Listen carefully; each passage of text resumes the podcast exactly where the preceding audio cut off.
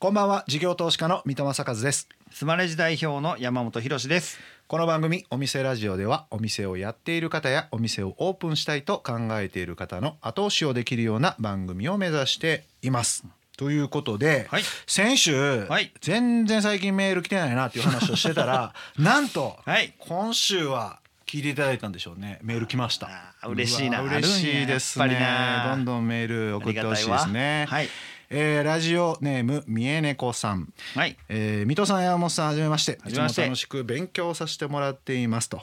で母の日えー父の日ともに花キューピッドさんに実家にお花を届けてもらってるんですが、自分がいつも利用させてもらっている会社の名前が出るとテンションが上がりますねと、いつも使ってはるんですね花キューピッドさんをね。なるほど。加盟店は花屋が花屋と認めたお店とのことで、身近なサービスの裏側を知れるのは本当に面白いです、社長さんたちの名言も多くてお店ラジオ名言カレンダーとか作れそうだと思いました。これからも番組を楽しみにしてます。ということでした、はい。えー、宮根子さんありがとうございました。ありがとうございます。いや名言多いですよ。パンチラインめちゃくちゃありますかいらね。や確かに確かに。うん。いやゲストさんがねお店ラジオ始める当初思ってたより相当すごい人がランクがな。ずっと続いてて。二回りぐらいランクアップしてるよね。イメーいやジがね結構魂をゆ揺さぶられるというかね。これでも本当課金してもいいぐらいのコンテンツを提供してると思ってますけどね課金しね。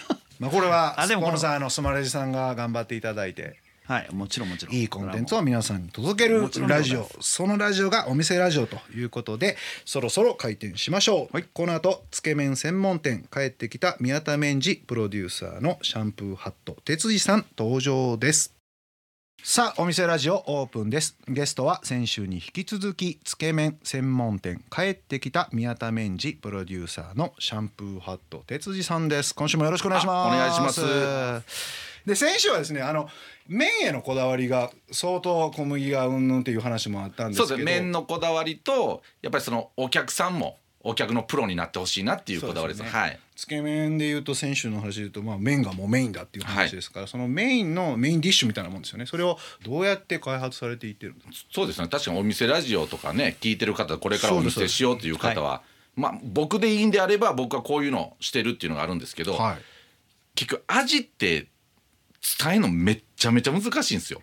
で僕が美味しいと思ったものを例えばお二人も美味しいと思うかどうかって分からんじゃないですか。全然わかんないですよね、ただ僕はこういう思いでこの麺を作ったっていうことを伝えたら何か別の調味料が湧いてきません？なるほどなるほど。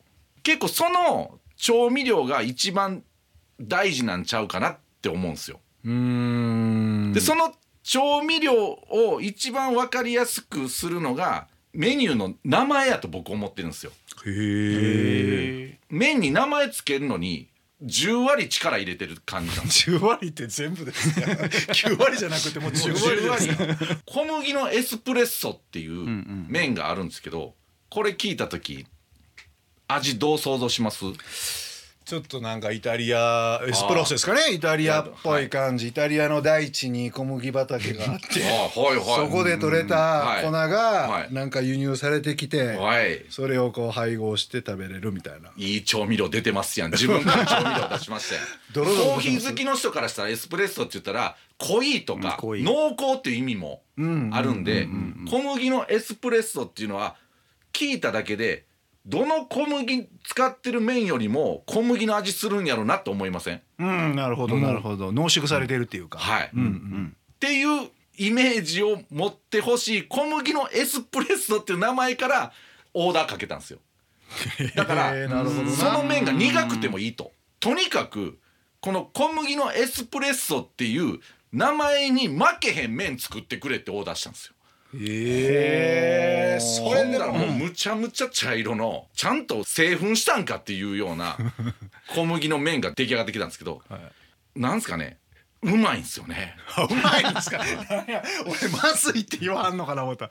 うまいんですか？よ。こういう味にしてくれって言った味って製麺所の人が思う味と僕の味と違うから、来た時に「いやもっと濃いねんけどな」とか、ってなったらもう答えないじゃないですか。す数字があるわけじゃないからもっと小麦の香りしてほしい。じゃあどの小麦の香りやねんとか、けど小麦のエスプレッソやでってって言っても これはエスプレッソこれカフェオレやんとか。なるほどね。薄めてるやんとか。アメリカンや言いやすいじゃないですか。だかあらそういうメニュー開発からあの味付けるっていうのもめちゃめちゃいいですよっていうのはお店ラジオ聞いてる方には伝えたいです。これめちゃめちゃいい方法なんですよ。ああなるほどな。確かに伝わりやすいですよね。でもう一個麺の名前で作ってるのが小麦の大吟醸っていうのを作ってるんですよ、まあ僕日本酒も好きなんでへえほんだらもうめちゃめちゃ真っ白なめちゃめちゃ小麦の味する綺麗な麺出来上がってウェイってなりました。いやなたっぷりチーズのとかいう名前の付け方するとそれぞれのどれぐらいのチーズ量ってでありません？わかる。俺はこれがたっぷりチーズや思ってんのに客からしたら少なみたいな。少ない何がたっぷりやねんって。だからじゃなくて普遍的な。はいはい。だから大吟醸言うたらもう真ん中削り出しのやつやっていうのとが分かかりやすい。エスプレッソとかコインやなってとかいうのがもうぜもうめっちゃおすすめです。ああなるほどな。だからそれの走りがシェフの気まぐれサラダやと僕は思ってるんですよ、メニューでシェフの気まぐれサラダって出た時衝撃走りませんでした。うんなんやこれって思う。なんやこれってなったじゃないですか。ほんならどんなサラダ出てきてもあ今日の気まぐれはこれなんやなって。まあしゃあないなしゃあないなってなっちゃう。あの時に、あこういうメニューの付け方っていいなって僕思ったんですよ。うんなるほどな。ただ僕は気まぐれで麺は作ってないんで気まぐれ麺は出さないですけど、ね。それはまあ真逆のところですからね。バキューのとこやけど、こういうなんてイメージしやすいメニューの付け方するのはもうむちゃむちゃおすすめです。なるほどな。それでもまあ芸人さんっていうのもありますけどやっぱボキャブラリーも多いから、あそういうのはよりハマってきますよね。あ、そうですうね。んなるほどな。スープの方はそんなんはしないですか？スープも多スープはもう正直主役じゃないので、うんまあそれは最初あのオーナーにもスープいります？って言うたんですよ。でもそこのコントラストとか掛け合わせでどんな味になるかはちょっと変数が変わってくるじゃない。それで言うと、はい。麺の味を邪魔してほしくないっていう。じゃあもう当たり障りのないいうか。まあそれでも他にはないスープ作ろうっていうぐらいでん。ベジポタっていうはい。あのビシソワーズっていうじゃがいものスープめっちゃ好きやったんですよ。はい。あれに麺入れたら美味しいんちゃうかなってずっと思ったんで、ビシソワーズみたいなスープ作ってくださいって。へえなるほどほんでこれからつけ麺ラーメンとかも女性に流行ったらもっとこうイメージ変わるんちゃうかなと思ったからあのまあ僕が言うのもなんですけどラーメンとかつけ麺界全体に女性のファン増えたらラーメン界のためになるかなと思ってスケジュールを作ったって感じですね。それ実際にはどうなんですか？やっぱり女性の方の比率多いんですか？めっちゃ多かったんですよ。へえうまいマーケティングをあ。しっかりされてるって感じですよね。たままあたまたまというか、うん、そっちあのそれこそもう宮田メンジで生活しようとしてないから、遊べるというか、だからそうですね。ほんまお店これからされる方も遊びの部分作った方が面白いですよって伝えたいですね。はいはいはいはい。え哲司さんの遊びはこのネーミングみたいな遊び？ネーミングみたいな遊びです。ああなるほど。まあでも店突然畳むっていうのもまあ一つの遊びね。遊び遊びです。はい。あー。でもこれ聞いてる人ってはい。やっぱりこれ一本で飯食わなあかんっていうのも多少あるからその範囲でできる遊びって言うたらだからそのどんなもん一すかね？本で食わなあかんっていうのがもうその時点で遊びないと僕思ってるんですよ目的が何かをちゃんとゴールの駅をまず決めて、もうとにかく儲けたいっていう駅を絶対それに追求したらいいしそのお店をやることによってフューチャーされたいっていう人もいてるじゃないですか。儲けんでいいねんと、俺のやってることを伝えたいっていう人がおおるんやったらそっちの方にシフト僕はしていけばいいと思うから、ちゃんとそのゴールの駅だけは絶対ブレずに行ってほしいなっていうのがあります。はい、でそのためには多少遊び、そんな特急列車で慌てて行く必要はないと。うん。なるほど。各駅停車で降りた駅に一回降りてでそこで一回なんかこう楽しんでから次の各駅待って乗っても最終的なそのゴールの駅に着くよっていうことは僕は伝えたいです。はい。えーお送りしているのは哲司さんセレクトの曲ですが、えーなんでこの曲を選ばれたんでしょうか？愛媛に大好きなバーがあるんですよ、一台で60今8年バーつゆ口っていうとこがあるんですけど、マスターが今もう80超えててで愛媛行った時にはもう絶対そのバーに行くって決めてる。でそこのバーで流れてくるのがこの「夜が来る」っていう。えそこのバーもあのサントリーバーってついてるぐらいもうサントリーの偉いさんとかも来るしハイボールという名前がまだない時から核のウイスキーを炭酸で割ってたっていう。でしかもそこねほんまコンビニとかで売ってるあのサントリーの核をただ炭酸で割ってるだけやのにめっちゃうまいんですよ。やっぱそこにマスターのステアの技術とやっぱりその店の雰囲気。あとこの音楽が最高のハイボール作ってくれてるんやろなっていう めちゃめちゃ大人な雰囲気やな。行ってみたいな、ウイスキーよく飲まれるんですか？いやあんま飲まないです。飲 飲まへんのかい。飲まないです。誰も飲むなんか言うてへんやん。え？飲むなんて言うてへんいや飲むから思うやん。そんなねなんでなんで飲む思ったむか？ちゃくちゃ目合わせてくるやついや普通そのウイスキーめっちゃ飲むんですかって質問より、ええどんな感じのお店なんですかとか、ええそういう気の利いた質問ないんかな思って、ちょっとちょっとムカッとしちゃいましたよ、はいそれは。気聞かんな思って。うんああ えーいやウイスキー飲むはるんかな思って。いやそれはの飲む飲むよ。飲む時は飲むよ飲むよ。そら。うん。で飲まへん時は飲まへんし。今の話聞いてよう店のどんな雰囲気なんですかとよう聞かんな思って。えーお送りしたのは、えー夜が来る。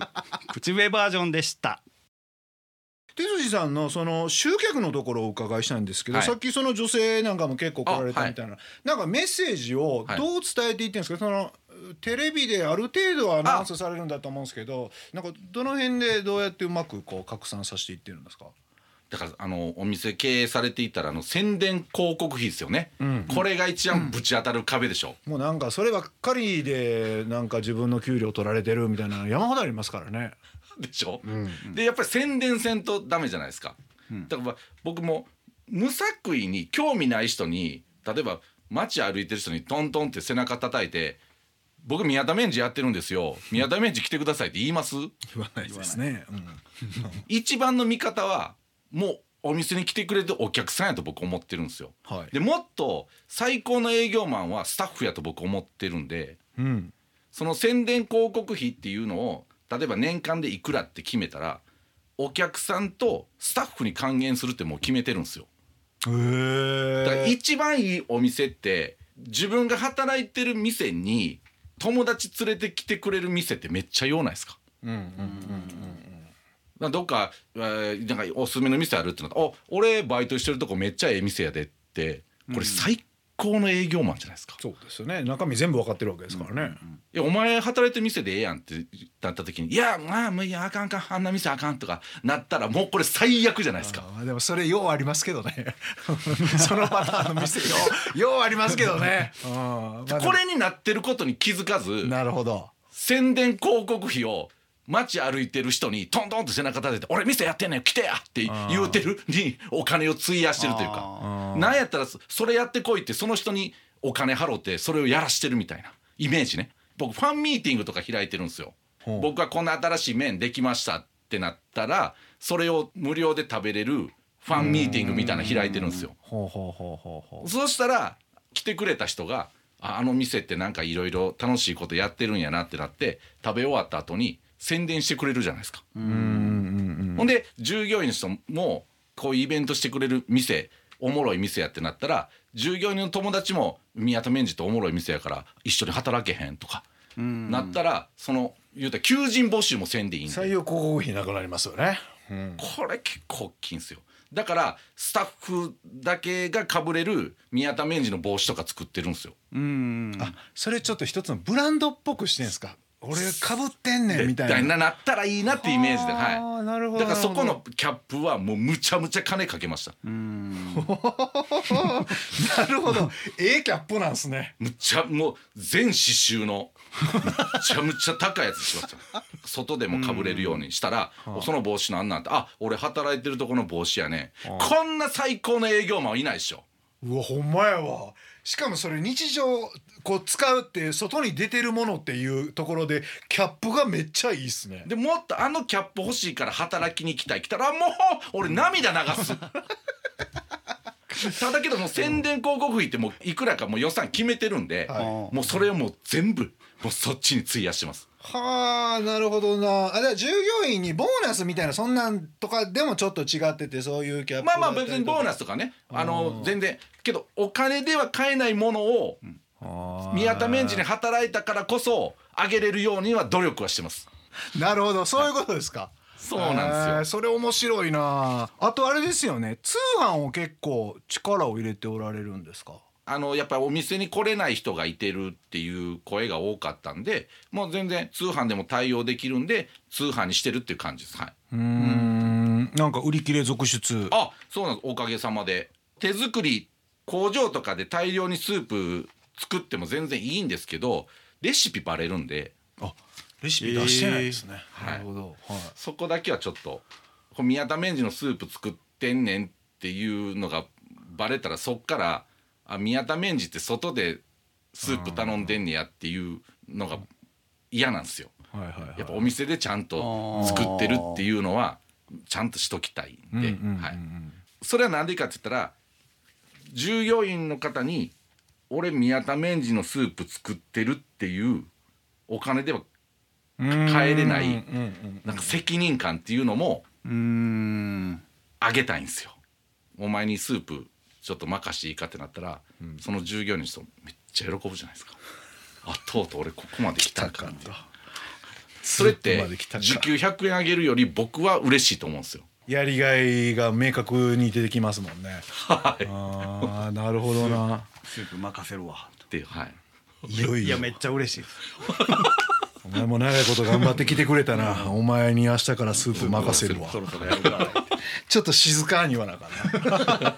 トーン落としてな。で多店舗展開とか難しいですかね。さあもともとあのゴールがそこにしてないんで、あはい。だからもう全然何の慌てることもないです。そういう話が来てもいや乗ってる電車違うんで。えうーえでも多くの人に食べてほしいなみたいなのはないんですか？あそれはあります。けどその作る限界があるんで。うん。やっぱ一日作る限界があるんでそれを超え出すともう人が作ってないって僕は思うんでん。やっぱり人が作ったつけ麺をちゃんと感じて食べてほしいっていう。はい本当にだから哲司さんがええなと思うやつをちゃんとこう明確に伝わるようなお客さんに。そうそうはい。そういうことですよね。全部はい。僕の目の届かないとこに任し出すとそこにその遊びがなくなってる状態になるんで僕の知らないとこで宮田メンジが広がるのが嫌なんですよ。それでもめちゃくちゃ評価バンバンバンバンこれからも上がっていって、もう大金はたいても多店舗展開一緒にやろうやってきてもやっぱ断りますか？まあ奥払うんやったら考えます 奥そんな価値あるあると見てくれた。それはありがとうございます。そうは思ってへんかったけど奥かけどその奥を手に入れたらその使い方のプレッシャーは感じます。なるほど。お金ってこう、使い方によって価値が変わるんで、はい。言うたら面接されてんのと一緒じゃないですか、ん。逆に。哲司って奥のお金どう使うか俺見るでって言われてるの一緒やから、そんなプレッシャーにはもうちょっと勝てないんで、ちょまだ奥はいいですわって言います。ええほんまですか？電車乗り換えないですか？電車乗り換えないです。よなるほどな。そうなんですよ。いやーなんか魂のつけ麺屋さんっていう感じがひしひしと伝わったんですごくリスナーの方も面白いですだから経営してないんで、言うてもプロデュースなんでその経営側とかスタッフとちょっと俯瞰で見てるんであなんかこういう考えになってんねやなって自分でも思います。でもそういうスーパーバイザー的なポジションがいるっていうのは多分現場回す側もいいと思うんですよね。現場でやってるとなんだかんだでそんな理想的にはできへんねあみたいなのがはいはい出てくるじゃないですか。だけどスーパーバイザーがいややっぱこれがもう理想なんやって言い続けてあげることでいい方向性をずっとこう向いていけるみたいな。どうしても現場寄りになりますもんね。だから宮田ベンチで働いてくださってる方とか学生さんが多いんですよ。でその時にまあ会社の面接とか行った時に履歴書とかに「宮田メンジで働いてた」って書いた時にその会社の経営の人が「お宮田免治で働いてたん？あそれやったら信用できるわ」っていうみたいな店にしたいんですよ。だいぶ長年仕事になってくるけど まあいいですよね。でもそんだけ信ゴー頼ルはそこにしてるんですよ。はい。それがゴールはい、ああの宮田メンジでみたいな。マジか。ほんも採用。採用採用。もう間違いないわってっていうのは理想ね。人材輩出つけ麺屋ですね。はい。宮田メンで働くことを誇りに思うような店作りを今してるって感じです。はい。でも確かにそうですよね、すごくいいお店ってやっぱりそういう人材輩出してる、はい。ねラーメン屋さんとかもありますもんね。そのために宣伝広告費をお客さんとスタッフに使ってるって感じです。はい。なるほど、は勉強になりました。じゃああの今日いろいろお話伺ったんですけれども、はいはい。えっと最後の質問をあさせてもらいたいと思います。えー哲司さんにとってお店とは鉄次そのものですね。はい。鉄次そのもの、はい。人生そのものでもなく鉄次そのもの。鉄次はい。鉄次ってこういう考え方してんねやっていうのをお店から伝わったらいいなって思ってます。は僕が直接喋りに行かんでも宮田メンジ来たらあ鉄次ってこういうこと考えてんねんなとか。が伝わったらいいなっていうのが僕お店の理想です。はい。広いですね。なんかイメージ湧きますわ、まあ、内装こんなんなんやな料理の出しはい。方こんなんなんやな、メニューこんなんなんやな。ってことは鉄次ってこんなんああいう人あんな感じなんやなっていう。なんか芸術作品みたいですね。そのそうですね。お店がね。あそんまにゴールがそこで生活するじゃないんで。うんうんうんうん。なんかそういう意味ではなんかこう来ていただいても楽しんでもらえるんちゃうかなっていういや勉強になりました。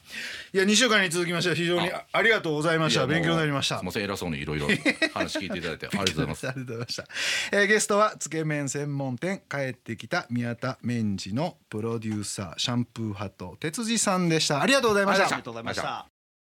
事業投資家の三戸正和とスマレジ代表の山本博でお送りしてきました。お店ラジオそろそろ閉店のお時間ですはい、はい、えー今週も来ました。ちゃんと続いてます。はい。留守番電話入ってます、はい。この番組ではお店の方からの PR メッセージが留守番電話という形で届きます。それでは聞いてみましょう。もしもし、石川県小松市にある邦画の尾形です。今年5月にオープンしたばかりのお店で、器とお米を選んで楽しめる創作料理のカフェレストランです。陶芸家が作った器で食べる美味しいお米は一味違いますよ。スイーツは地元で作った粒あんにふんわり香るごまの風味とコクのあるバターを玄米粉の生地でぎっしり挟んだごまドラがおすすめです。山中温泉に行く際はぜひ邦画にお立ち寄りください。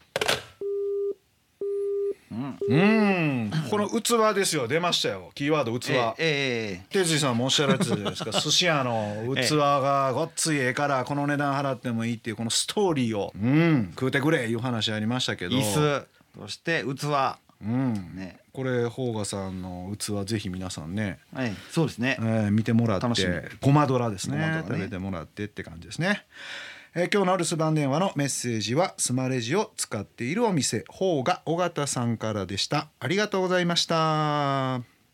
さて山本さん、2週にわたって哲司さんにお話をお伺いしたんですがい。かがでしたでしょうか、ひろしのコーナー。ありがとうございます。ありがとうございます。と思ってたんですけどあれ、今週はですねちょっと変化球入れてます。おあのー昔肉山の三山研究員来ていただいたように ちょっとねあのー準レギュラーの方が来られてて、はいはいはいはいえーバーバー GM よ、これお店ラジオの PR でも来られてたんですけどもバーバー GM の田中伸也さんがご登場ということで。田中です。よろしくお願いいたします。はいだからこん今回はですねあのヒロシのコーナーではなくしんちゃんのコーナー。しんどうですか？2週にわたってお話を伺って。いや本当ね、あの一番ねぐさっときたのはね、お店をオーナーさんなりその代表の人がちゃんと使ってますかと、あー好きですかと。でスタッフの方がそのお店のこと好きですかと、例えば友達と飲み会しようやっていう時に、そのスタッフがじゃあうちの店でやろうよ。使ってよっていうふうに胸張って言えるかどうか、これはねやっぱりお店を長いこと続けていくかどうかの、お結構な大きな分かれ目じゃないかなと。だから我々もバーバー GM 本当にフル活用してますもんね。もうフル活用していた友達として。本当にもう。で友達が友達で口コミを広げ、はい。あの広げていってるからバーバー GM は広告宣伝費かかってないんですよ。めちゃくちゃ使ってますけどね。だから俺らにそれを還元してくれるっていう話になってきますよと。そうですね。その話もありましたね。広告費をいかに使わない、本当に重要なところに使うのは広報とかねいいですよね。なんかあのプロデューサー的に俺俯瞰的にやっぱ見てるから、もうほんまにええやつはこれやっていうのを言い切れるんが結構良かったなと思うから、あの学びとしてはなんかそういうポジションの人をちょっと置いとくっていうのは、俺あれなんちゃうかな思いましたけどね。エンターテイナーというかねお客さんの目線でそのお店がちゃんとエンターテインメントしてるかみたいなやっぱ芸人さんの観点やなっていうのはちょっと思いましたうね。ん、面白かったですよね。はいさてお店ラジオでは番組の感想や我々2人に対する疑問質問など皆さんからのメッセージもお待ちしています。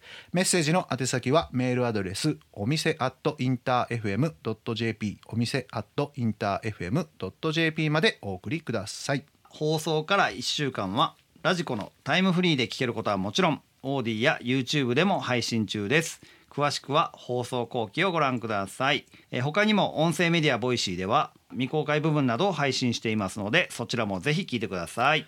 ここまでのお相手は水戸正和と山本博史と田中伸也でした。お店ラジオまた来週ご来店お待ちしています